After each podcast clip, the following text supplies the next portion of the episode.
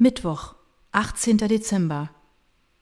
Keine Spur von Jetlag, was, Kumpel?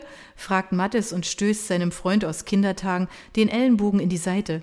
Vincent füllt Wasser in die Kaffeemaschine und erwidert grinsend: Einmal Frühaufsteher, immer Frühaufsteher. Sein letzter Besuch ist vier Jahre her. Zu der Zeit wohnte Mattes noch in einem kleinen Zwei-Zimmer-Apartment, das immerhin schon eine Verbesserung zu seiner allerersten Bleibe war – dem mickrigen Zimmer, das etwas über 1000 Dollar Miete im Monat kostete und gerade mal so groß war, dass Mattes sich nur mit an den Körper gepressten Armen um die eigene Achse drehen konnte, ohne gegen die Liege und das winzige Schränkchen zu stoßen. Mattes macht sich in der Küche zu schaffen. Er wedelt mit einer riesigen Pfanne herum und befiehlt Setz dich, du bist hier Gast und du brauchst gar nichts zu machen. Ich bin aber nicht hergekommen, um mich bedienen zu lassen, widerspricht Vincent und stellt zwei dampfende Kaffeebecher auf die Küchentheke. Er setzt sich auf einen der roten Barhocker. Kurz darauf zieht der Duft nach gebrutzelten Eiern mit kross gebratenem Schinken und Würstchen durch das Loft mit den rotbraunen Ziegelwänden im Stadtteil Soho. Ist das denn eine neue Flamme? fragt Vincent und deutet auf ein Selfie an der Pinnwand, das Mattes neben einem smarten Mit-50er zeigt, der an Kevin Costner erinnert. Mattes grinst vielsagend. Er hat eine Galerie, einen Hund und es ist alles noch sehr frisch. Mit Ende 20 hatte sich Mathis Kreuzpfennig für ein Leben in New York City entschieden und das verrückte Vorhaben in Angriff genommen, sich in der Weltmetropole als Maler zu etablieren. Die beiden sind schon seit der Grundschule befreundet, obwohl sie als Kinder unterschiedlicher nicht hätten sein können. Während Vincent Erfüllung in Zahlen, logischen Denkprozessen und im Lösen komplizierter Formeln fand, waren Mattes Passion Farben und das, was er damit ausdrücken konnte. Er war realistisch genug zu wissen, wie schwer es werden würde, als Künstler mit einem Namen, den hier keiner aussprechen konnte, in der Stadt der Träume Fuß zu fassen, zumal sein alter Herr ihm jegliche finanzielle Unterstützung verwehrte, weil er als schwarzes Schaf der Familie einfach nicht zur Vernunft zu bringen war. Den Plan seines Sohnes, nach Amerika zu ziehen, hielt Herr Kreuzpfennig senior schlicht für größenwahnsinnig. Wohin willst du zuerst? Oder willst du dich noch ein Weilchen ausruhen, bevor wir um die Häuser ziehen? fragte Mattes Count. Ich habe bis Weihnachten zwar noch zwei, drei Termine, aber ansonsten stehe ich voll und ganz zu deiner Verfügung. Vincent nickt. Aus einem ihm unerfindlichen Grund muss er plötzlich an diese Miriam Engel aus dem Flugzeug und an dieses Gröbchen an ihrem Kinn denken. Ihre steingrauen Augen strahlten etwas katzenhaft Schelmisches, aber auch eine gewisse Bitterkeit aus, die er gern näher ergründen würde. Er schüttelt den Kopf und fragt sich, wieso ihm ausgerechnet das im Gedächtnis geblieben ist. Mattes wartet auf eine Antwort. Er bemerkt Vincents abwesenden Blick und das unmerkliche Lächeln, das seinen Mund umspielt, und sagt Wenn du so guckst, kann es nur um eine Frau gehen, Kumpel. Vincent räuspert sich und schiebt seine Kaffeetasse hin und her.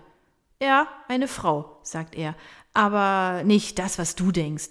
Sie hat mich auf dem Flug hierher vor einer Katastrophe bewahrt. Mattes Augenbrauen schnellen in die Höhe.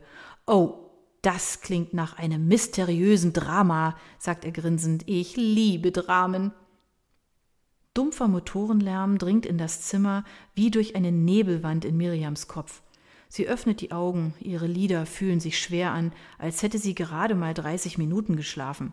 Tatsächlich waren es fast neun Stunden, wie sie mit einem Blick auf das Handy feststellt. Ihr Kopf dröhnt, als hätte sie am Abend eine Flasche Rotwein auf Ex geleert und die ganze Nacht durchgetanzt. Der Jetlag hat sie fest im Griff. Sie fährt in die Hotelpantoffeln und schaut aus dem Fenster. Heute ist der wichtige Termin mit Christoph Berger. 14 Uhr, ah, noch genügend Zeit. Als erstes wird sie sich ein hübsches Frühstückslokal suchen und mit Orangensaft, Sandwich sowie einem XXL-Kaffee die graue Suppe in ihrem Kopf vertreiben. Anschließend will sie die Unterlagen noch einmal durchgehen. Miriam fühlt sich zwar gut vorbereitet, aber noch mehr kann nicht schaden. Schließlich soll Patricia nicht bereuen, sie als Vertretung in Sand zu haben. Doch besonders sich selbst möchte Miriam nicht enttäuschen. Der Medienpreis liegt gut verpackt und geschützt in ihrem Koffer. Plötzlich muss Miriam wieder an Vincent und seine strahlenden Augen denken. Sie spürt ein Kribbeln in der Magengegend und stellt sich vor, wie es wäre, einfach zum Telefon zu greifen und ihn anzurufen. Was könnte schon passieren? Schlimmstenfalls könnte er sagen, dass er keine Zeit hat, um ihr damit durch die Blume mitzuteilen, dass er nicht daran interessiert ist, sich mit ihr zu treffen. Das wäre blamabel und nicht gerade toll für ihr Selbstwertgefühl. Sie würde sich dämlich vorkommen, und das vor dem wichtigen Termin mit dem Boss, bei dem es besser war, selbstbewusst und frei von Selbstzweifeln aufzutreten. Andererseits hat er ihr schließlich seine Telefonnummer gegeben, also kann er es nicht so abwegig finden, wenn sie ihn anruft. Aber vielleicht bereute er das ja in der Zwischenzeit und hoffte, sie hätte die Serviette weggeworfen? Möglicherweise hatte er das auch nur aus einem Pflichtgefühl heraus getan, aus Höflichkeit. Wieder einmal macht sie sich viel zu viele Gedanken. Manchmal wünscht sie sich, sie wäre etwas mehr wie die schöne Tamara, die offen und unkompliziert die Initiative ergreift, frei von jedem Zweifel und sich ihrer unwiderstehlichen Wirkung auf Männer bewusst ist. Das ist es, was ein Mann will, glaubt Miriam. Wer fühlt sich schon von jemandem angezogen, der bei jeder Gelegenheit das Für und Wider abwägt, bis alles vorbei ist, ehe es begonnen hat? Sie bleibt kurz vor dem Spiegel stehen und schüttelt den Kopf beim Anblick ihrer zerzausten Haare, die aussehen, als wäre ihr Föhn explodiert. Sie trägt ihren flauschigen grauen Schlafanzug mit den schwarzen Eiskristallen und der riesigen Kapuze, und ihre Füße stecken in dicken Socken. Vermutlich würde Tamara selbst in diesem unmöglichen Outfit noch hinreißend aussehen, überlegt Miriam. Wahrscheinlicher aber ist, dass Tamara gar keine schlabbrigen Schlafoutfits besitzt na und, denkt Miriam und wirft ihrem Spiegelbild eine Kusshand zu. Ich bin schließlich nicht Tamara, sondern ich. Vincent und Mattis laufen den schmalen Treppengang zur Spring Street Subway Station herunter, vorbei an Graffiti besprühten Fliesenwänden, die Wollmützen tief ins Gesicht gezogen. Vincent kann gerade noch rechtzeitig einem Mann mit Koffer ausweichen. Und du bist wirklich außer Kontrolle geraten auf dem Flug? Mattis schlägt ihm lachend auf die Schulter. Wie findest du deine Retterin? Ist sie heiß? Na, eher kühl und intellektuell, erwidert Vincent, aber sein Gesichtsausdruck verrät, dass da mehr ist. Die Art, wie sie ihm während seiner Angstattacke aus der Patsche geholfen hat, ohne großes Aufsehen zu erregen, beeindruckt ihn noch immer. Sie scheint eine Frau zu sein, die weiß, was zu tun ist, wenn es darauf ankommt, überlegt er. Alles klar, sie ist heiß, grinst Mattis. Ruf sie an. Du hast dir doch hoffentlich ihre Telefonnummer geben lassen. Vincent schüttelt den Kopf und Mattis verdreht die Augen. Ich bin nicht auf der Suche, wehrt Vincent ab. Du bist vielleicht nicht auf der Suche, aber du bist interessiert, beharrt Mattis. Im Moment interessieren mich nur deine Bilder brennend, entgegnet Vincent. Ach komm, Mattis winkt ab. Ganz mieser Ablenkungsversuch. Vincent besteht darauf, die Werke seines Freundes zu besichtigen. Auch auf die Gefahren, dass ich nichts weiter darauf erkenne als einen bunten Konfettiregen. Sowas nennt man Kunstbanause, meint Mattes naserümpfend. Er wechselt das Thema. Du bist doch hoffentlich mit deinen Eltern nicht im Streit auseinandergegangen, oder? Vincent lehnt sich schwerfällig an den blauen Stahlpfeiler am Bahnsteig. Er hat bisher nur angedeutet, dass er dieses Jahr eine Pause von seiner Familie braucht und dass er und Mattes sich ohnehin viel zu lange nicht mehr gesehen hätten. Ich fürchte ja, aber es war nicht zu vermeiden, erwidert Vincent und stößt sich von dem Stahlpfeiler ab. Sag bloß, sie nerven dich noch immer mit ihrer Spedition. Oh, ich werde nie verstehen, wieso unsere Eltern der Ansicht sind, wir als ihre Kinder müssten automatisch in ihre Fußstapfen treten. Vincent nickt. Tja, mein alter Herr will einfach nicht akzeptieren, dass ich lieber meine eigenen Fußabdrücke hinterlasse. Aber nicht nur er, die ganze Familie scheint von mir zu erwarten, dass ich das Familienunternehmen rette, weil er gesundheitlich angeschlagen ist. Vielleicht bin ich undankbar, aber für mich ist das kein Grund, meinen Beruf aufzugeben. Oh, das können Sie auch nicht von dir verlangen, pflichtet Mattes ihm bei. Hm, macht Vincent. Es war schwer genug, sie davon zu überzeugen, dass ich lieber Maschinenbau studieren wollte. Als hätte Mattes seine Gedanken erraten, sagt er, du musst nur deine eigenen Träume verwirklichen, nicht die der anderen. Vincent mustert ihn und fragt, Hast du es eigentlich jemals bereut, weggegangen zu sein? Mattes zuckt mit den Schultern und lächelt. Ganz ehrlich? Nicht eine Sekunde. Hier muss ich mich nicht in irgendein Bild pressen lassen, dessen Rahmen mich einengt. Mein Vater hätte nie damit aufgehört, mich in irgendeinen bodenständigen Beruf zu drängen. Wahrscheinlich ist er immer noch der Meinung, dass es völlig unnütz ist, die meiste Zeit auf eine Leinwand zu starren und hin und wieder den Pinsel in Farbe zu tauchen. So ähnlich hat er sich immer ausgedrückt. Vincent versteht das gut, und er ist selbst froh, hier zu sein, weit weg von den flehenden Bitten seiner Mutter und den enttäuschten Blicken seines Vaters oder den Überredungsversuchen seiner Schwester, auch wenn Mona ihm zu verstehen gegeben hatte, er würde davonlaufen. Ich fühle mich jedenfalls wohl in Berlin, sagt Vincent, als die silbergraue Subway kreischend heranrauscht und sich eine Menschentraube am Bahnsteig drängelt. Da müsste schon ein Hurricane alles in zwei reißen, wenn ich von dort weggehen sollte. Sie treten in die Bahn. Oder die richtige Frau in dein Leben stürmen, meint Mattes grinsend. Goldglänzend und eiskalt fühlt sich der Türgriff in Form eines Schlangenkopfes in ihrer Hand an. Miriam drückt die schwere Glastür im Gebäudekomplex am Rockefeller auf. Sofort strömt ihr ein warmer Windzug entgegen, der ihre Haare durcheinanderwirbelt und ihre Brillengläser beschlagen lässt. Ihr Magen vollführt Purzelbäume. Sie versucht gleichmäßig gegen ihre Aufregung zu atmen. Die Lobby mit den weiß vertäfelten Wänden, schwarz und weiß gestreiften, auf Hochglanz polierten Bodenfliesen und goldfarbenen Säulen wirkt so groß wie ein halber Fußballplatz. Miriam kommt sich winzig vor und putzt nervös an ihrer Brille herum.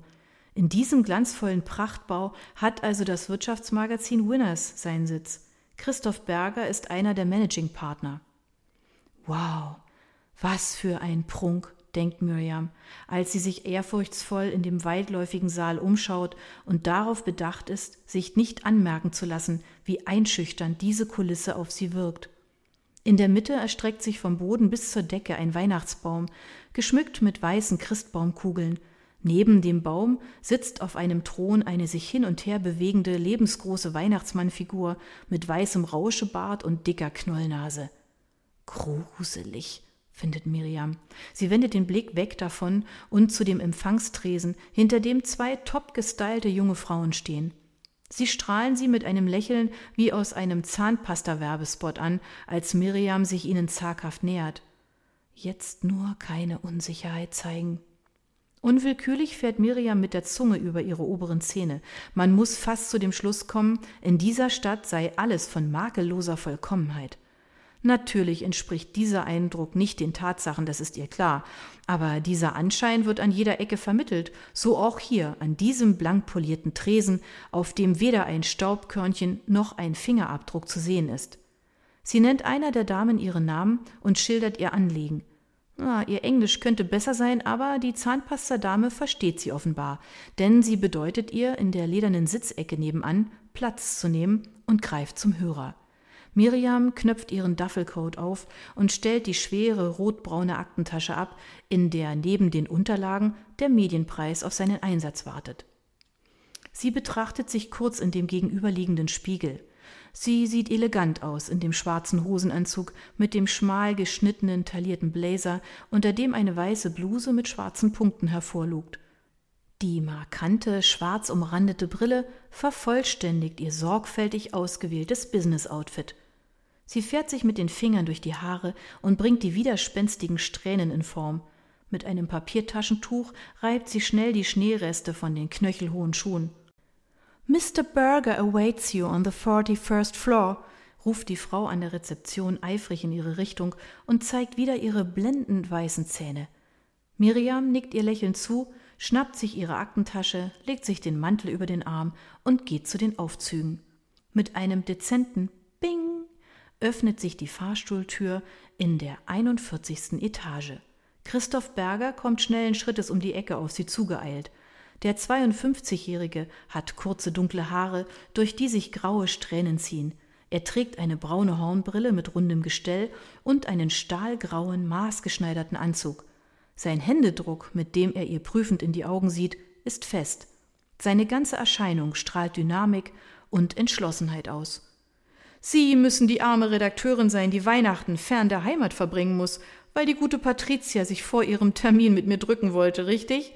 sagt er mit ironischem Tonfall und einem breiten, einnehmenden Lächeln, das Miriam sofort erwidern muss. Er führt sie durch einen Gang in sein Büro, von wo aus sich ein gigantischer Blick auf die Wohntürme bietet, zwischen denen weiter hinten das Empire State Building hervorlugt. Unwillkürlich klebt Miriams Blick an dieser atemberaubenden Aussicht. Ja, das hat schon was, nicht wahr? schmunzelt Christoph Berger jovial.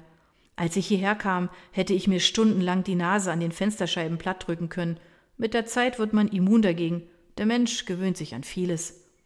Er weist mit der Hand zu einem Tisch mit vier blau gepolsterten Stühlen gegenüber seines extravaganten Schreibtisches, dessen Platte aus Eichenholz von einem eisernen gebogenen Stahlfuß getragen wird. Schwer vorstellbar, dass einen dieser Ausblick irgendwann nicht mehr begeistert am Fenster stehen lässt, sagt Miriam staunend. Ich bin sofort wieder bei Ihnen, sagt Christoph Berger und verschwindet aus dem Büro. Auf dem Schreibtisch entdeckt Miriam ein gerahmtes Bild, das ihn zusammen mit einer Frau und drei Kindern zeigt. Alle grinsen um die Wette und wirken glücklich. Dann wird wohl doch nichts an dem Geschwätz um eine Liaison zwischen ihm und Patty Power dran sein, denkt Miriam. Rechts an der Wand prangt ein Ölgemälde. Miriam tritt näher heran. Hochhäuser, die an New York Skyline erinnern, würden ihre Fassaden nicht in knalligen Farben schildern.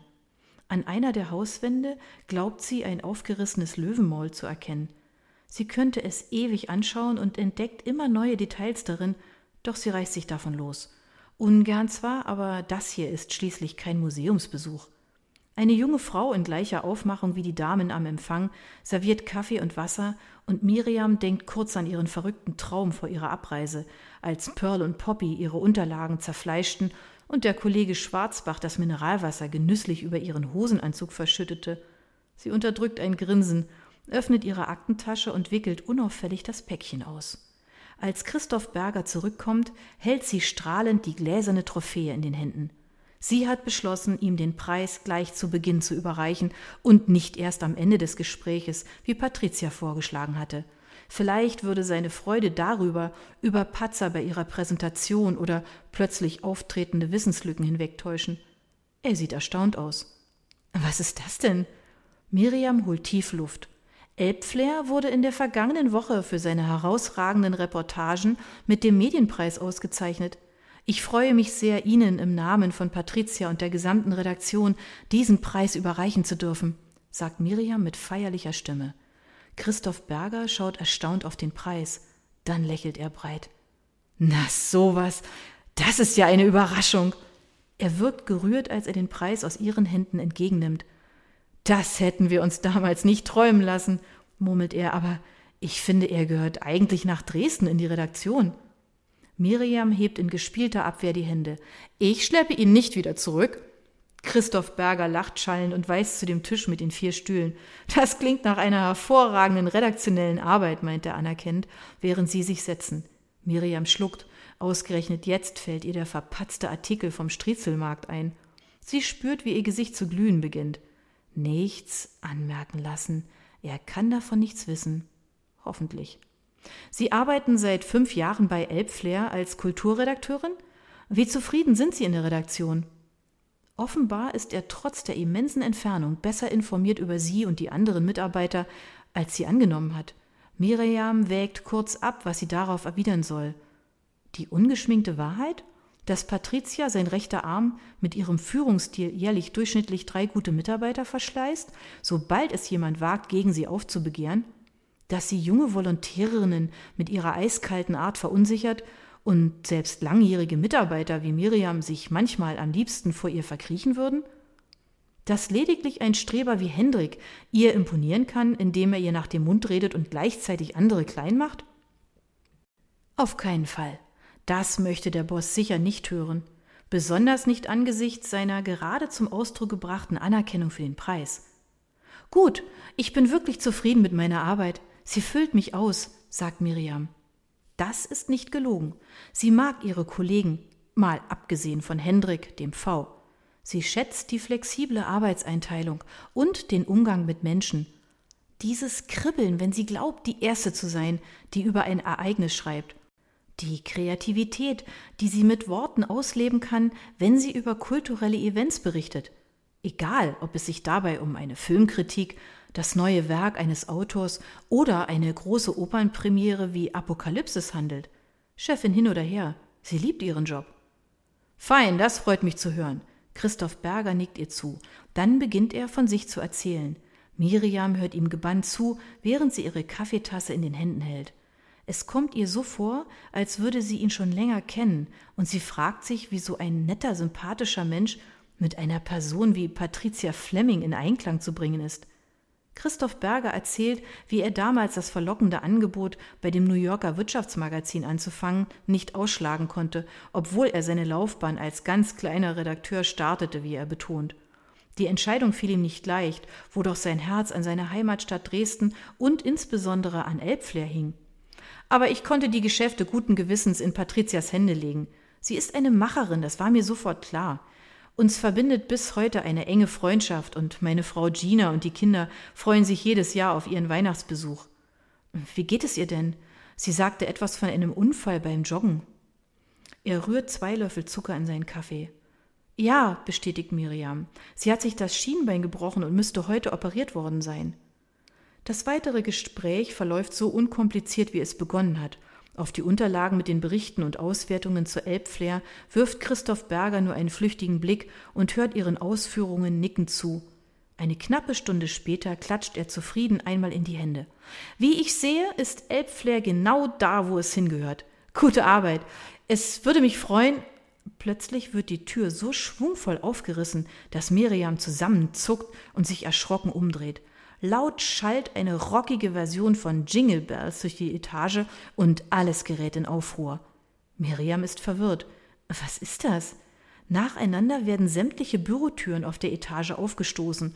Auf dem Flur wimmelt es von kichernden Angestellten in schicken Anzügen und Kostümen, die allesamt von seltsamen Gestalten umringt sind.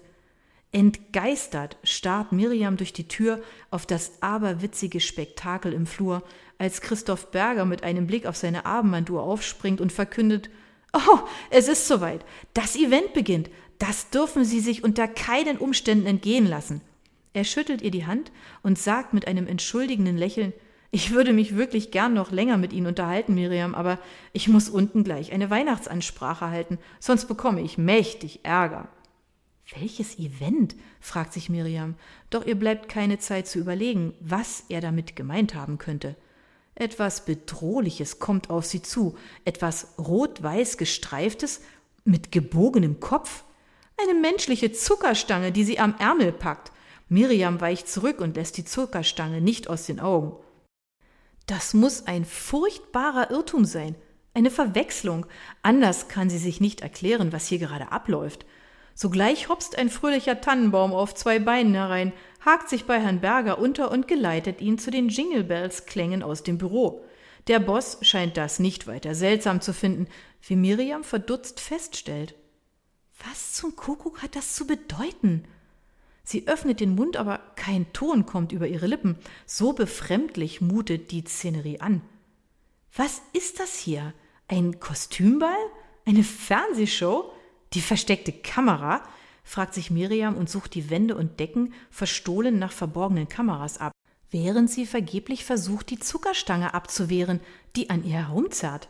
Christoph Berger winkt ihr im Rausgehen zu. Genießen Sie es, Miriam.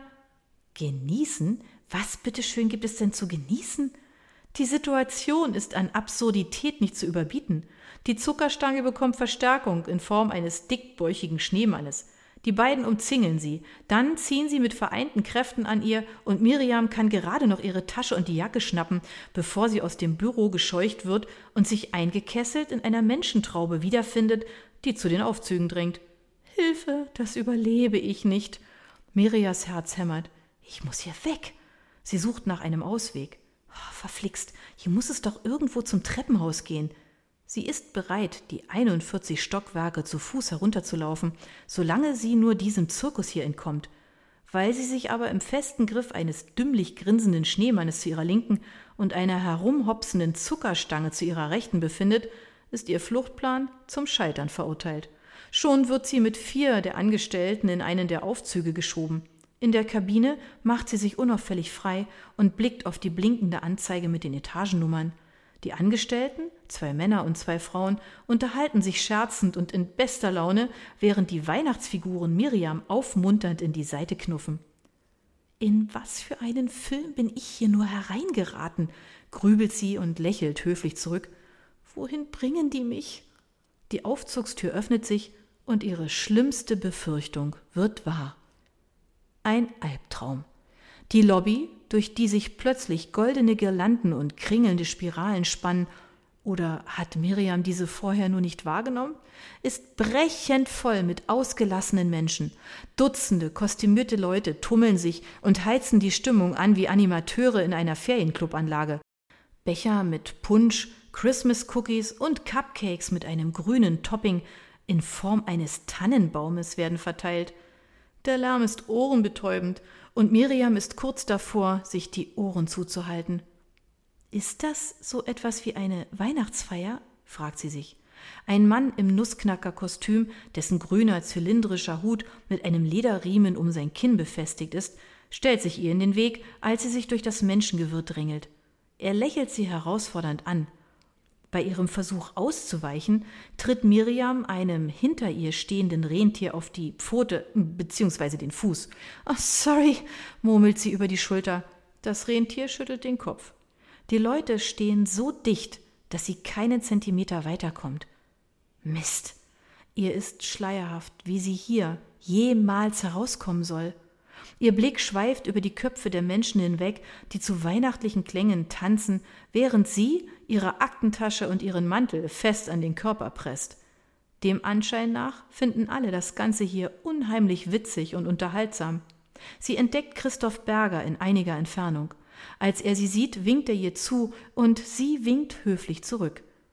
Meinte Patricia das mit ihrer Andeutung, er wäre ein Weihnachtsfanatiker? Ohne es zu wollen, ist Miriam offenbar in eine Christmas Party der besonderen Art reingerutscht. Es ist höchste Zeit, dass sie zusieht, wie sie aus diesem weihnachtlichen Schlamassel wieder herauskommt. Sie schaut sich um. Der Hauptausgang ist hoffnungslos verstopft, da ist kein Durchkommen. Zwischen der ledernen Sitzecke und dem Christbaum entdeckt sie einen Durchgang. Aber auch da sperren etliche zur Musik wippende Menschen den Weg. Egal, ich muss irgendwie dahin gelangen, denkt Miriam und schiebt sich durch die Massen. Zu allem Überfluss stellt sie fest, dass der Nussknacker ihr folgt. Hey, Darling! Eine üppige Blondine mit Lockenmähne und einer viel zu engen Bluse, deren Nähte jeden Moment zu platzen drohen, beginnt offenherzig mit ihm zu flirten. Der Nussknacker lässt sich bereitwillig darauf ein, und Miriam nutzt die Gelegenheit, sich unauffällig an ihm und der Blondine vorbeizudrücken. Nur noch ein paar Meter. Sie kann den dunklen Durchgang schon sehen. Sie hat zwar keine Ahnung, wohin er führt, aber das ist ihr in dem Moment auch völlig egal, solange sie nur hier wegkommt. Doch sie hat sich zu früh gefreut, denn plötzlich schlingt ein giftgrüner Grinch mit Weihnachtsmütze keck einen Arm um sie. Mit der anderen Hand hält er ihr einen Cupcake unter die Nase. Miriam würde ihm am liebsten gegen das Schienbein treten. Sie hat die Nase voll und will nur noch raus. Der Lärm und das Gewühl machen sie schier wahnsinnig. Sie nimmt den Cupcake mit dem tannengrünen Topping und pappt ihn dem Grinch ins Gesicht. Während er grimmig auf seine Nase schielt, nutzt Miriam die Gelegenheit zur Flucht und rennt los in den dunklen Gang. Sie biegt um eine Ecke, im festen Glauben, noch immer von dem Grinch verfolgt zu werden, der sich bestimmt für die Cupcake-Aktion rächen will. Sie hetzt in einen beleuchteten Raum am Ende des Ganges und prallt gegen jemanden. Ihre Aktentasche fällt zu Boden und der halbe Inhalt verteilt sich auf dem spiegelglatten Fliesenboden. Verflucht, nicht schon wieder so ein irres Geschöpf, hofft sie. Sie hebt ängstlich den Kopf und stutzt. Es ist kein lebender Tannenbaum, keine hüpfende Zuckerstange und auch kein dämlicher Nussknacker, gegen den sie geprallt ist. Sie ist mitten in Vincent Rombachs Arme gerannt. Miriam und Vincent schauen sich ungläubig an. Sie rückt ein Stück von ihm ab. Vincent findet als erster seine Sprache wieder. Na, das ist ja eine Überraschung, sagt er. Miriam keucht. Äh, ja, stammelt sie. Etwas Besseres fällt ihr vor Schreck nicht ein. Ihr fehlen die Worte. Eben wurde sie von einem Grinch verfolgt, und jetzt steht sie plötzlich vor Vincent Rombach. Was macht er hier? Ein anderer Mann neben ihm starrt sie belustigt an. Sie bückt sich nach ihrer heruntergefallenen Tasche und sammelt ihre Geldbörse, einen Lippenstift, eine Packung Taschentücher auf. Vincent hebt ihre Hotelkarte auf und reicht sie ihr.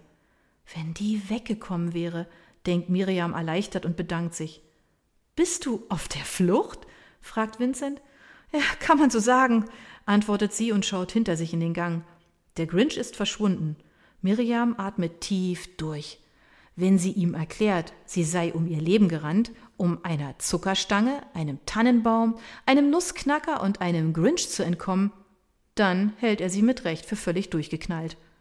In den Wänden des Raumes, in dem Vincent und der andere Mann stehen, hängen dezent beleuchtete Gemälde, ähnlich wie in Christoph Bergers Büro. Aber Miriam ist immer noch durch den Wind, um genaueres wahrzunehmen. Mattes streckt ihr die Hand in. Hi, ich bin Mattes. Sie sind ja völlig aus der Puste.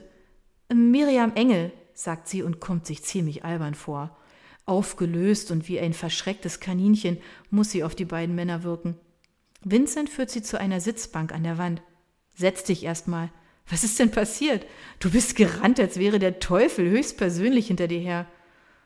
So ähnlich war es auch, sagt Miriam, als sie nebeneinander auf der Bank sitzen. Ich wurde von Weihnachtsfiguren verfolgt. Zuckerstangen, Tannenbäume, Nussknacker und der Grinch. Sie hält inne, weil ihr bewusst ist, wie albern sich das anhört. In der Lobby da vorne ist die Hölle los. Ja, verstehe, Vincent nickt. Dann habe ich dich also indirekt aus den Klauen einer grünen Kreatur gerettet. Miriam muss selbst darüber lachen. Du musst denken, ich habe den Verstand verloren. Keinesfalls, beteuert er. Du hast mich vor dem Kollaps im Flugzeug bewahrt und ich habe dich vor dem Grinch in Sicherheit gebracht. Ich würde sagen, damit sind wir quitt. Wenn du meinst. Miriam lächelt und schaut ihn von der Seite an. Ihr Blick verfängt sich in seinen Augen.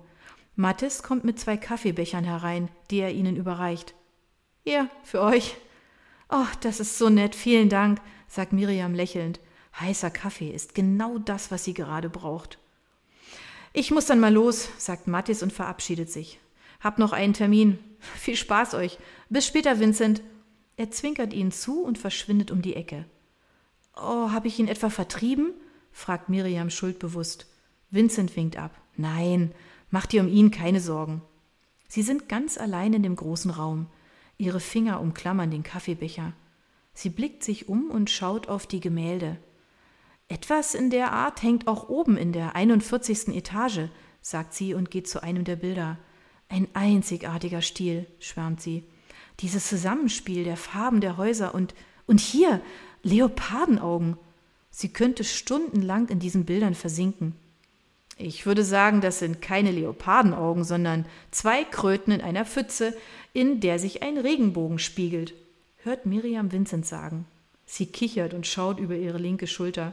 Er steht schräg hinter ihr und starrt auf das Bild. Seine Gegenwart und die Tatsache, dass sie allein in diesem Raum sind, lässt Miriams Knie weich werden. Dass sie sich hier so unverhofft begegnet sind, ist unglaublich. Sie weiß nicht, was sie sagen soll, also wendet sie sich wieder dem Bild zu. Kröten in einer Pfütze, ja? hakt sie kopfschüttelt nach. Wenn das der Künstler hören könnte, wäre er sicherlich nicht begeistert. Am unteren rechten Rand steht geschwungen M.K. Miriam überlegt, aber diese Initialen sagen ihr nichts. Vincent entgegnet ungerührt: Du hast ihn knapp verfehlt. Wir hätten ihn fragen können. Wie jetzt? stottert Miriam. Er ist der Maler? Mattis? Ja, Mattis Kreuzpfennig, ein alter Freund aus Kindertagen. Wirklich? Miriam ist schwer beeindruckt und überlegt, ob sie Patricia nach ihrer Rückkehr zu einer Reportage über diesen vielversprechenden Künstler überreden kann. Wollen wir rausgehen? Ich glaube, da drüben gibt es einen Hinterausgang. Wir könnten uns aber auch durch die Party nebenan kämpfen. Oh, bloß nicht, wehrt Miriam ab. Sie würde sehr gern noch etwas Zeit mit Vincent verbringen, wo sie sich schon so unvermittelt wiedergesehen haben. Er nimmt ihr den leeren Kaffeebecher aus der Hand und ihre Hände streifen sich für einen Augenblick. Sie hofft, dass sie nicht versehentlich zurückgezuckt ist vor dem warmen Gefühl, das diese unabsichtliche Berührung ausgelöst hat. Sie folgt ihm durch den Gang zum Hinterausgang. Du kennst dich ja bestens hier aus, wundert sie sich. Aber nur durch Mattes, erklärt er lachend. Draußen schlägt ihnen nasskalte Luft entgegen und Miriam zieht den Mantelkragen hoch. Sie laufen vorbei an fanfarenblasenden Engelsskulpturen mit riesigen Flügeln, an steinernen Umrandungen, in deren Mitte sich Berge silberner und goldener Kugeln türmen. Auf einem Treppenaufgang bleiben sie stehen. Miriam stützt sich mit den Armen auf das Treppengeländer und schaut auf die Eisfläche, auf der es von Schlittschuhläufern nur so wimmelt. Junge Pärchen schlittern Hand in Hand übers Eis, Mütter und Väter helfen ihren hingefallenen Kindern wieder auf, professionell aussehende Läufer drehen Pioretten, bei denen einem schon vom Zusehen schwindlig wird, und sogar ein Mann in Anzug und Krawatte dreht seine Runden. Über der Statue erstrahlt der übergroße, festlich geschmückte Weihnachtsbaum mit dem Swarovski-Stern auf der Spitze und mindestens einer halben Million bunter Lichter. Feliz Navidad hallt über den Platz, eine Szene wie aus einem amerikanischen Film. In Dresden hätte sie sich bei so viel Weihnachtsatmosphäre wohl längst in ihrer Dachgeschosswohnung verschanzt. Aber hier, mit Vincent an ihrer Seite, findet sie es zu ihrer eigenen Verwunderung nicht unangenehm. Miriam kneift die Augen zusammen und grinst, als sie daran denkt, wie sie noch vor einer halben Stunde völlig kopflos weggerannt ist. Dabei waren es doch nur Menschen in Kostümen. Ihr Verhalten erscheint ihr dermaßen peinlich und überzogen, dass sie spürt, wie sie rote Flecken an Gesicht und Hals bekommt. Eine Weile beobachten sie das Getümmel auf der Eisfläche, dann dreht sich Vincent zu ihr und schaut sie erwartungsvoll an. Und was machen wir mit dem angebrochenen Tag? Wir. Es hört sich irgendwie nach einer Verabredung an, in der sie offenbar bereits mittendrin stecken. Und so wie es aussieht, haben sie beide keine Lust, nach ihrer unvermittelten Begegnung wieder getrennte Wege zu gehen. Tja, wenn das so ist, denkt Miriam, dann will ich das volle Programm. In ihr keimt der Wunsch auf, hier in dieser Stadt, an der Seite dieses gut aussehenden Mannes, das Leben in vollen Zügen genießen zu wollen, auch wenn es nur für einen Tag ist. Ich weiß, was wir machen. Wir gehen Schlittschuh laufen sagt sie verschmitzt und strahlt ihn an. Zwar ist ihr Outfit nicht besonders geeignet dafür, aber damit ist sie hier nicht die einzige, wie sie mit einem Blick auf die Eisfläche feststellt. Vinzens Lächeln gefriert. Schlittschuhlaufen? wiederholt er nicht begeistert. Du schaust gerade so wie ich, als mich der Grinch in seinen Klauen hatte, sagt sie lachend. Als sie sich umdreht, um die Treppe hinunter in Richtung Eisbahn zu gehen, hält er sie am Arm zurück. Sie schaut ihn fragend an. Er zögert und sieht aus, als wisse er nicht, wie er es ihr beibringen soll. Oh, denkt sie, er hat es sich anders überlegt, er will seine Zeit lieber anders verbringen. Das würde sie ziemlich blöd dastehen lassen, aber damit hätte sie rechnen müssen. Es war schließlich nicht geplant, dass sie sich hier begegnen. Es war ein einziger großer Zufall oder Schicksal. Ich, also ich, er atmet tief ein und aus. Okay, jetzt kommt es. Er weiß nur nicht, wie er es mir sagen soll. Miriam ist darauf gefasst, und es ist ja auch wirklich kein Drama. Er wird sagen, er hätte einen Termin verschwitzt oder so etwas in der Art und sich unter einem fadenscheinigen Grund verabschieden. Er schluckt nervös. Es gibt da eine wichtige Sache, die du wissen solltest, sagt er und sieht sehr ernst dabei aus. Miriam versucht, die aufkommende Enttäuschung zu verbergen ist schon in Ordnung, du hast etwas Besseres vor, das ist wirklich kein Problem, bringt sie hervor. Das ist gelogen, aber auf keinen Fall wird sie sich die Blöße geben, das zuzugeben. Was? Nein, nein, so ist es nicht. Was ich dir sagen will, er schaut an ihr vorbei zur Eisbahn. Ich hab noch nie auf Schlittschuhen gestanden. Miriam runzelt die Stirn. Das ist alles? Sie sieht ihn ernst an, nickt bedächtig und sagt, dann ist es höchste Zeit, dass wir das ändern. Dafür, dass er angeblich noch nie auf Schlittschuhen stand, stellt er sich gar nicht so übel an, findet Miriam. Vincent hatte nur kurz am Geländer verharrt und dann die ersten Schritte auf dem Eis gemacht. Sie schaut ihn von der Seite an. Du warst wirklich noch nie auf Kufen unterwegs? erkundigt sie sich.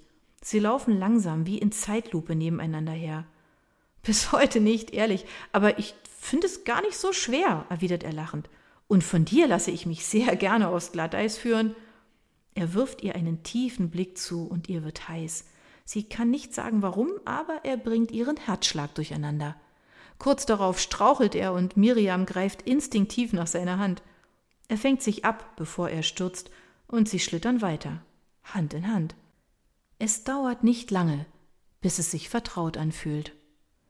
An der goldenen Prometheus-Statue und dem funkelnden Weihnachtsbaum dahinter stoppt Vincent. Ah, ich brauche eine Pause, sagt er und hebt in gespielter Erschöpfung die Hände. Die Gebäude des Rockefeller-Komplexes umranden die Eisfläche wie graubraune Riesen. Halleluja von Pentatonics läuft gerade, ein Song, der Miriam eine Gänsehaut über den Rücken jagt. Die Lichter des Weihnachtsbaumes spiegeln sich in allen erdenklichen Farben auf dem Eis. Miriam fühlt sich unreal, wie in einem Traum. Vor einer Woche noch war sie allem, was auch nur entfernt an Weihnachten erinnert, aus dem Weg gegangen. Hier ist plötzlich alles anders. Mit Vincent empfindet sie eine ungewohnte Leichtigkeit und Wärme. Die Stadt kommt ihr auf einmal gar nicht mehr so einschüchternd vor. Ist das der Beginn von etwas Neuem? Vincent fasst ihre Hand fester und zieht sie zu sich heran, bis sie sich nahe gegenüberstehen. Ihr Blick taucht in seine Augen, die plötzlich belustigt aufblitzen. Lachst du mich aus? fragt sie verunsichert. Ja, gibt er zu und streckt die Hand nach ihrem Gesicht aus. Mit den Fingerspitzen wischt er sanft über ihre Oberlippe, wo noch ein winziger Rest Milchschaum vom Kaffee hängen geblieben ist. Seine Berührung jagt Miriam abwechselnd heiße und kalte Schauer über den Rücken. Sie schluckt. Du hattest da einen Bart, sagt er mit rauchiger Stimme. Sie schaut auf seinen Mund und hat das Bedürfnis, ihn zu küssen. Aber das wäre zu früh. Oder nicht? Die Großstadtgeräusche, gepaart mit den Weihnachtsklängen, verhallen wie im Nebel. Ihre Gesichter sind nur noch wenige Zentimeter voneinander entfernt. Plötzlich werden sie hart an der Seite angerempelt. Sie verlieren das Gleichgewicht. Miriam fällt nach hinten, krallt sich an Vincents Jacke fest und reißt ihn mit sich. Autsch, oh verdammt! Miriam verzieht halb lachend, halb schmerzerfüllt den Mund. Ah, ich hab's geahnt, dass dieses Eislaufen einen Haken hat, sagt Vincent. Du bist doch hoffentlich nicht verletzt? Miriam reibt sich den Steiß. Der stechende Schmerz ebbt allmählich ab. Ach, geht schon wieder, bringt sie mühsam hervor. Der Anzugträger auf Kufen, der sie umgenietet hat, kommt zurück und entschuldigt sich so wortreich, dass Miriam und Vincent lachend abwinken. Vincent zieht Miriam hoch. Der magische Moment zwischen ihnen scheint erst einmal verflogen. Die kratzenden Geräusche der Kufen auf dem Eis das ausgelassene Gelächter und die Gespräche dringen aus dem Nebel heraus und dröhnen plötzlich unangenehm in Miriams Kopf. Sie streicht sich erschöpft die Haare aus dem Gesicht. Der Jetlag am Morgen, ihre Aufregung vor dem Termin mit dem Boss, das anschließende Weihnachtsspektakel, vor dem sie geflüchtet ist, und die Begegnung mit Vincent, mit dem sie zu ihrer eigenen Verwunderung plötzlich ein romantisches Date verbringt, das alles ist ziemlich viel für einen Tag. Möchtest du zurück in dein Hotel? Wir könnten morgen, fragt Vincent mit einem Blick in ihre müden Augen. Wie aufmerksam er ist, denkt Miriam. Aber trotz ihrer Müdigkeit verspürt sie keine Lust, den Rest des Tages in ihrem Hotelzimmer zu verbringen. Dann wäre vielleicht wieder alles trist wie vor einer Woche. Sie will nicht aufwachen aus diesem Traum. Können wir ein Stück laufen? Irgendwohin, wo es etwas ruhiger ist? schlägt sie vor. Klar, sagt er, aber nur, wenn wir unterwegs was essen. Mir knurrt der Bauch. Mir auch, stellt Miriam fest. Seit dem Frühstück hat sie nichts mehr gegessen, was ihr durch die ganze Aufregung gar nicht aufgefallen ist. Es ist später Nachmittag, der Himmel wird langsam dunkel. Darf ich bitten? Gefährliche Glätte auch außerhalb der Eisfläche? Er hält ihr den Arm hin und sie hakt sich ein. Sie schlagen die Fifth Avenue in Richtung Central Park ein. Warte kurz, bin gleich wieder da, sagt Vincent und verschwindet in einer Pizzeria namens Romario, aus der ein verführerischer Duft strömt. Wenig später kommt er mit einer riesigen Pizza Prosciutto für zwei heraus, die sie an einem der Stehtische draußen gierig verschlingen. Hm, schwärmt Miriam zwischen zwei Bissen. Die beste Pizza aller Zeiten. Vincent schüttelt den Kopf. Ah, da hast du meine noch nicht probiert. Ach, sagt Miriam, das kann ich leider nicht beurteilen, aber ich würde zu gern in den Genuss deiner Pizzabackkünste kommen. Sie beißt sich auf die Zunge. Oh, wie plump ist das denn? Hoffentlich denkt er nicht, ich will mich aufdrängen. Doch Vincent sieht das anscheinend nicht so, denn er erwidert mit einem tiefen Blick in ihre Augen, dass er nichts dagegen hätte. Sie schlendern vorbei an den glitzernd dekorierten Schaufenstern der Geschäfte und Kaufhäuser, die die beliebte Straße in einem einzigen Lichtermeer erstrahlen lassen. Sie verharren am Fuß des Trump Towers. Mit seiner spiegelschwarzen Fassade und der glatten Bauart demonstriert das hoch hinausschießende Gebäude Überlegenheit und Macht. Der in Gold gehaltene Eingangsbereich, über dem ein hell erleuchteter Weihnachtskranz in der Größe eines Kinderplanschbeckens prangt, unterstreicht diesen Eindruck. Warum verbringst du eigentlich Weihnachten in New York und nicht in Dresden? fragt Vincent unvermittelt. Miriam bleibt stehen. Woher weißt du denn, wo ich wohne? Aus dem Magazin, das du im Flugzeug gelesen hast, entgegnet er. Da stand dein Name, und kurz vorher hattest du dich mit Miriam Engel vorgestellt, wenn ich mich richtig erinnere. Richtig, da war es keine Kunst, eins und eins zusammenzuzählen. Na, und du? fragt sie ihn von der Seite. Wo wohnst du? Ich bin in einem kleinen Ort namens Hinterwurzbach aufgewachsen, lebe aber schon länger in Berlin-Charlottenburg. Oh, da wohnt meine Tante Ira. Er zieht scharf die Luft ein und nickt. Dann hätten wir uns da eigentlich längst begegnen müssen. Sie blickt ihn erst irritiert, dann herausfordernd an. Du nimmst mich auf den Arm. Er grinst zurück, liebend gern. Miriam merkt, wie sie rot wird und schaut auf ihre Schuhspitzen. Charmant ist er ja, das muss sie ihm lassen. Er scheint genau zu wissen, wie er eine Frau aus der Fassung bringen kann. Mit einem Mal wird ihr bewusst, dass sie mit einem Mann durch die verschneiten Straßen von New York zieht, von dem sie so gut wie nichts weiß, außer dass er in Berlin wohnt, ein Problem mit dem Fliegen hat und hier seinen Freund, einen Maler, besucht. Wer ist dieser Vincent? Sie will ihn aber auch nicht aushorchen oder verhören. Daher fragt sie möglichst unbefangen Und du arbeitest also in Berlin als Pizzabäcker? Ihre Frage ist natürlich ein Scherz. Er wirft ihr einen belustigten Blick zu. Naja, nicht ganz. Um seine Augen bilden sich feine Linien. Sie mustert ihn unauffällig von der Seite.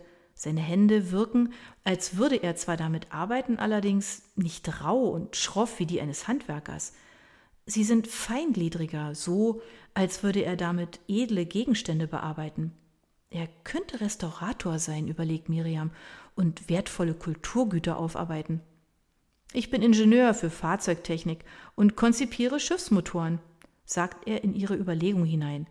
Inzwischen haben sie sich dem südlichen Eingang zum Central Park am Plaza Hotel genähert. Miriam hebt die Augenbrauen. Schiffsmotoren? Das klingt imposant. Der Central Park präsentiert sich ihnen wie die Landschaft in einem Wintermärchen. Ganz schwach leuchten die Reste eines orangefarbenen Streifens der untergehenden Sonne am Himmel. Ihre Schritte knirschen auf dem vereisten Weg entlang des Teiches, über den sich eine malerische Steinbrücke spannt. Die Ränder des Teiches sind mit einer dünnen Eisschicht zugefroren, auf der ein paar Enten herumwatscheln. Auf den knorrigen Ästen der Bäume haftet eine pudrige Zuckerschicht. Miriams Füße fühlen sich inzwischen wie Eisklumpen an, und sie hüpft eine Weile von einem Bein aufs andere. Vielleicht sollte sie langsam ins Hotel zurückkehren und ins Warme kommen. Eine Joggerin mit Kopfhörern kommt ihnen mit federnden Schritten entgegen. Da wissen wir ja zumindest schon mal etwas voneinander. Und trotzdem ist das nicht gerade viel, gibt sie zu bedenken. Wobei er ihr nicht fremd vorkommt, im Gegenteil. Dennoch, da ist etwas Ungeklärtes, Geheimnisvolles. Als hätte Vincent ihre Gedanken gelesen, sagt er lachend Gib es zu, du grübelst, ob ich in Wahrheit ein irrer Psychopath bin. Sie hält sich den Zeigefinger ans Kinn und tut so, als müsse sie überlegen. Ah, ertappt. Im Prinzip könntest du einer sein. Vielleicht bist du vorhin nur in die Rolle des rettenden Superhelden geschlüpft, um darüber hinwegzutäuschen? Ja, und den Sturz auf dem Eis habe ich provoziert, um einen Vorwand zu haben, dich in diesen dunklen Park zu locken, fährt er trocken fort. Miriam lacht. Nein, aber vielleicht bist du ein treuloser Familienvater, der seine Frau und seine Kinder zu Hause allein lässt, um sich über Weihnachten am anderen Ende der Welt zu vergnügen. Hm? Da muss ich dich enttäuschen. Weder Frau noch Kinder. Und bei dir? Auch keine Familie, die unter dem Tannenbaum wartet, sagt Miriam lachend und atmet innerlich auf. Nicht, dass sie ihm etwas derartiges zutraut, aber man kann nie wissen. Sie sieht ihn offen an. Ich würde gerne mehr von dir erfahren, außer dass du ein Ingenieur aus Berlin mit einer Flugzeugphobie bist. Das ist immerhin schon eine ganze Menge, finde ich, hält er dagegen. Woher kommt eigentlich diese Panik vom Fliegen? erkundigt sie sich. Ich meine, Schon mal abgestürzt bist du sicher nicht, sonst wärst du jetzt nicht hier. Vincent schaut unbehaglich. Ich glaube, es liegt daran, dass ich die Dinge gern selbst in der Hand habe. Im Flieger kommt es mir immer so vor, als würde ich mit dem Gepäck auch die Kontrolle abgeben. Ein Kontrollfreak also? So wirkt er eigentlich nicht auf Miriam. Dagegen spricht seine Lässigkeit und Souveränität. Aber sie hat mal darüber gelesen, dass Angst vor Kontrollverlust als einer der Gründe für Flugangst gilt. Er bleibt stehen. Okay, was willst du noch über mich erfahren? Aber ich warne dich. Danach bist du dran. Miriam ist überrumpelt. Ihr schießen hundert Dinge gleichzeitig durch den Kopf, die relevant wären, aber wirklich interessiert ist sie im Moment nur an seinen Augen, die sie fixieren und auf eine Antwort warten diese Augen, deren intensives Grün sie zu verschlingen scheint. Sie schüttelt leicht den Kopf. Wie schafft er es nur, sie so aus der Fassung zu bringen? Liegt das an dieser glitzernden Stadt? Gleiche Frage, die du mir vorhin gestellt hast, sagt sie und zwingt ihren Blick von seinen Augen weg. Warum bist du Weihnachten hier in New York? Doch nicht deshalb, weil du schon immer Schlittschuhlaufen lernen wolltest. Sie bemerkt, wie sich sein Blick verdüstert. Entschuldige, falls ich in ein Fettnäpfchen getreten sein sollte, lenkt sie schnell ein. Offenbar hat sie einen wunden Punkt erwischt. Nein, bist du nicht. Um ehrlich zu sein, ich bin vor einem drohenden Familienkrach mit meinen Eltern abgehauen. Aber warum du hier bist, hast du immer noch nicht verraten, stellt er lächelnd fest. Ich meine, dein Termin ist vorbei. Du könntest theoretisch fast schon wieder auf dem Rückflug und rechtzeitig zu Heiligabend zu Hause sein. Bei seiner Frage fühlt sie sich, als wäre sie barfuß auf eine Distel getreten. Sie schaut an ihm vorbei und beobachtet zwei Hunde, die auf der Wiese die weggeworfenen Stöckchen zu einer Frau zurückbringen, die sie erneut in eine andere Richtung wirft, worauf die Hunde begeistert losrennen. Wie aus dem Nichts drängt sich ihr der Gedanke an ihre Eltern auf. Miriams Herz krampft sich zusammen. Dass das plötzlich wieder so weh tut. Es ist doch so lange her. Ihr verschlossener Gesichtsausdruck lässt ihn verstummen, aber nur kurz. Oder hat dich daheim auch eine Horde festlicher Weihnachtsfiguren verfolgt? Seine Lachfältchen vertiefen sich. Der eisige Wind treibt Schneeflocken durch Miriams Haare. Sie fröstelt und zieht ihr Wolltuch höher. Die Kälte kriecht ihr unter den Mantel. Nicht mehr lange und ihre Zähne fangen an zu klappern. Soll sie ihm davon erzählen, dass sie sich diesen Dezember in Dresden zwar verfolgt fühlte, allerdings nicht von grünen Kreaturen und Zuckerstangen, sondern von dunklen Schatten ihrer Vergangenheit? Schatten, die sie hinter sich gelassen hatte, Ereignisse, über die sie längst hinweg war, wie sie immer glaubte?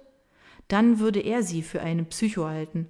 Sie versteht ja selbst nicht, warum das ausgerechnet in diesem Jahr wieder hochkam. Es ist nur noch ein dunkler Fleck in ihrer Vergangenheit, der keinen Einfluss mehr auf sie und ihr Leben hat. Aber es muss sich für einen Außenstehenden wie ihn trotzdem kompliziert anhören. So kompliziert vielleicht, dass er sich mit einem knappen Abschiedsgruß aus dem Staub macht, weil es ihm zu anstrengend ist. Andererseits scheint er ebenfalls vor etwas geflüchtet zu sein, vor irgendeinem familiären Konflikt, wie er angedeutet hat. Hör schon auf, alles kaputt zu denken, du olle Grübeltante. Sag es doch einfach, es gibt wirklich Weltbewegenderes. Sie würden sich nach diesem Tag ohnehin nicht wiedersehen, oder? Sie wundert sich, dass dieser Gedanke schmerzt. Na schön, du hast es nicht anders gewollt. An einen Baum gelehnt atmet sie tief durch, schließt die Augen und fängt hastig an zu erzählen, bevor sie es sich anders überlegt. Ich bin hierher geflüchtet, weil ich Weihnachten nicht ertrage. Ich meine jedes Jahr, aber ganz besonders in diesem Jahr. Plötzlich erinnert mich alles an meine verstorbene Mutter und an meinen Vater, der uns für eine andere Frau verlassen hat. Aber das Ganze ist schon eine Ewigkeit her und ich habe damit längst abgeschlossen. Dachte ich zumindest. So, es ist raus. Sie ist nicht tot umgefallen und es hat sich nicht der Himmel aufgetan und sie verschluckt. Sie öffnet die Augen, um zu sehen, ob er noch da oder ob er unauffällig weggerannt ist, weil ihm klar geworden ist, es mit einer Traumapatientin zu tun zu haben. Wer konnte solche Empfindungen schon wirklich verstehen? Er steht noch da und blickt sie unverwandt an. Aus Miriam sprudelt es plötzlich nur so heraus. Zumindest dachte ich immer, dass das längst kein Thema mehr ist, dann aber musste ich dummerweise diese nette Familie interviewen, ausgerechnet auf dem Weihnachtsmarkt, auf den ich jahrelang keinen Fuß mehr gesetzt habe. Und da kam der ganze Mist von damals wieder hoch. Besonders die Wut auf meinen Vater, weil er meine Mutter in den letzten Jahren ihres Lebens nach Strich und Faden betrogen hatte. Ich bin seitdem total durch den Wind und weiß selbst nicht warum. Miriam wirft Vincent einen raschen Blick zu. Ah, ziemlich bescheuert, ich weiß. Er erwidert ihren Blick unverwandt. Nein, gar nicht.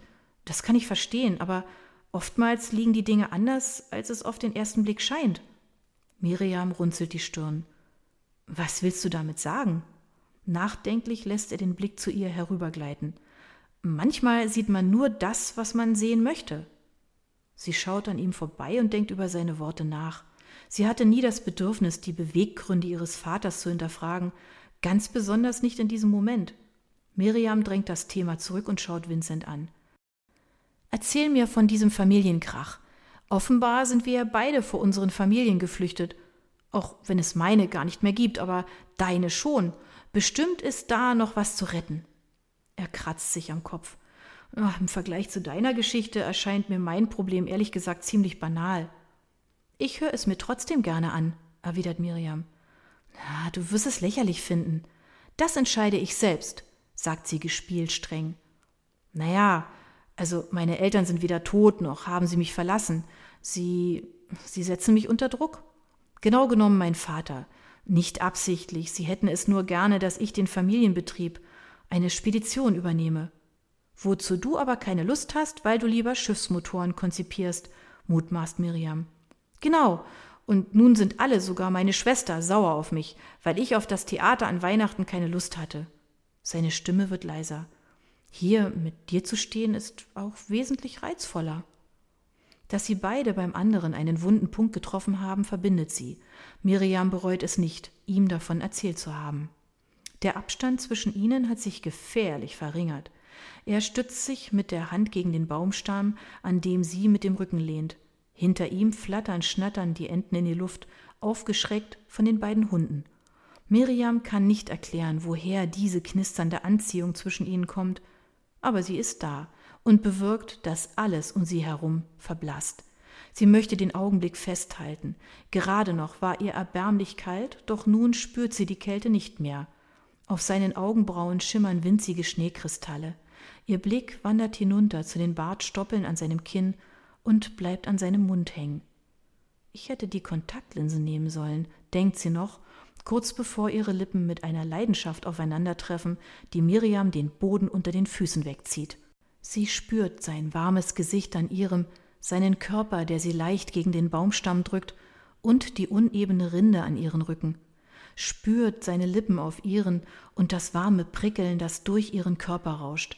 Kurz verharren sie atemlos, dann verschmelzen ihre Lippen erneut miteinander. Der Schneefall ist in Regen übergegangen, als sie sich voneinander lösen. Es ist dunkel, sie haben die Zeit vollkommen vergessen. Miriam zieht den Kopf zwischen die Schultern und zittert leicht. Ihre Lippen fühlen sich heiß an. Eine Weile stehen sie schweigend da und starren in den Regen. Sie zieht die Schultern hoch, als ihr ein Regentropfen ins Genick tropft. Das Dach aus Baumgeäst über ihnen wird sie nicht mehr lange gegen die Nässe abschirmen. Es hilft nichts, da müssen wir wohl oder übel durch, beschließt Vincent und nimmt ihren Arm. Warte, ich hab einen Schirm, hält sie ihn zurück. Sie kramt in ihrer Aktentasche und befördert einen knallroten Knirps hervor. Voila, klein, aber besser als nichts, sagt sie. Er spannt ihn auf und hält ihn schützend über sie. Eng umschlungen eilen sie unter dem kleinen Schirm den Weg zurück. Miriam versucht zu verstehen, was gerade passiert ist. Es fühlt sich an wie eine Welle, die über ihr zusammenschlägt, die sie nach unten drückt, um sie gleich wieder nach oben zu werfen. Plötzlich erwachen ihre Gedanken und beginnen sich zu überschlagen. Sie erinnert sich nicht jemals in so kurzer Zeit von ihren Gefühlen für einen Mann derart überrollt worden zu sein, dass sie alles um sich herum vergisst und dass selbst das ständige Grübelchaos in ihrem Kopf Ruhe gibt. Was ist das hier? fragt sie sich.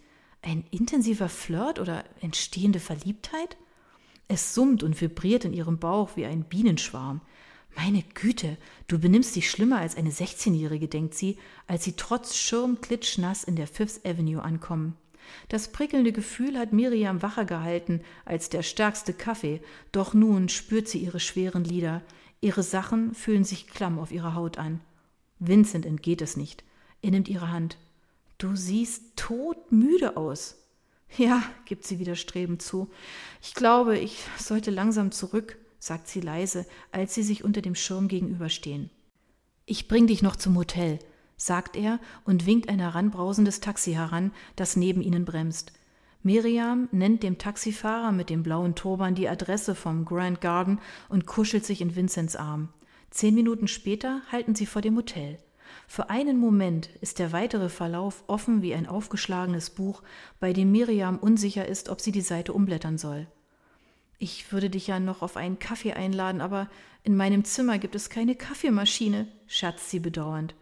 Zeig mir dein Zimmer und ich finde die Kaffeemaschine, antwortet er. Miriam überläuft ein Schauer. Sie ist froh, dass er in der Dunkelheit nicht sehen kann, welche widersprüchlichen Gefühle in ihr toben. Sie beißt sich auf die Lippe. Es ist klar, was passiert, wenn sie ihn noch auf einen Kaffee oder was auch immer mitnimmt. Tu es nicht, sagt eine Stimme in ihrem Kopf. Schnelle Affären waren noch nie dein Ding. Morgen ist er mit hoher Wahrscheinlichkeit verschwunden und du sitzt da wie das heulende Elend. In ihrem Bauch flüstert eine andere Stimme. Fünf Worte.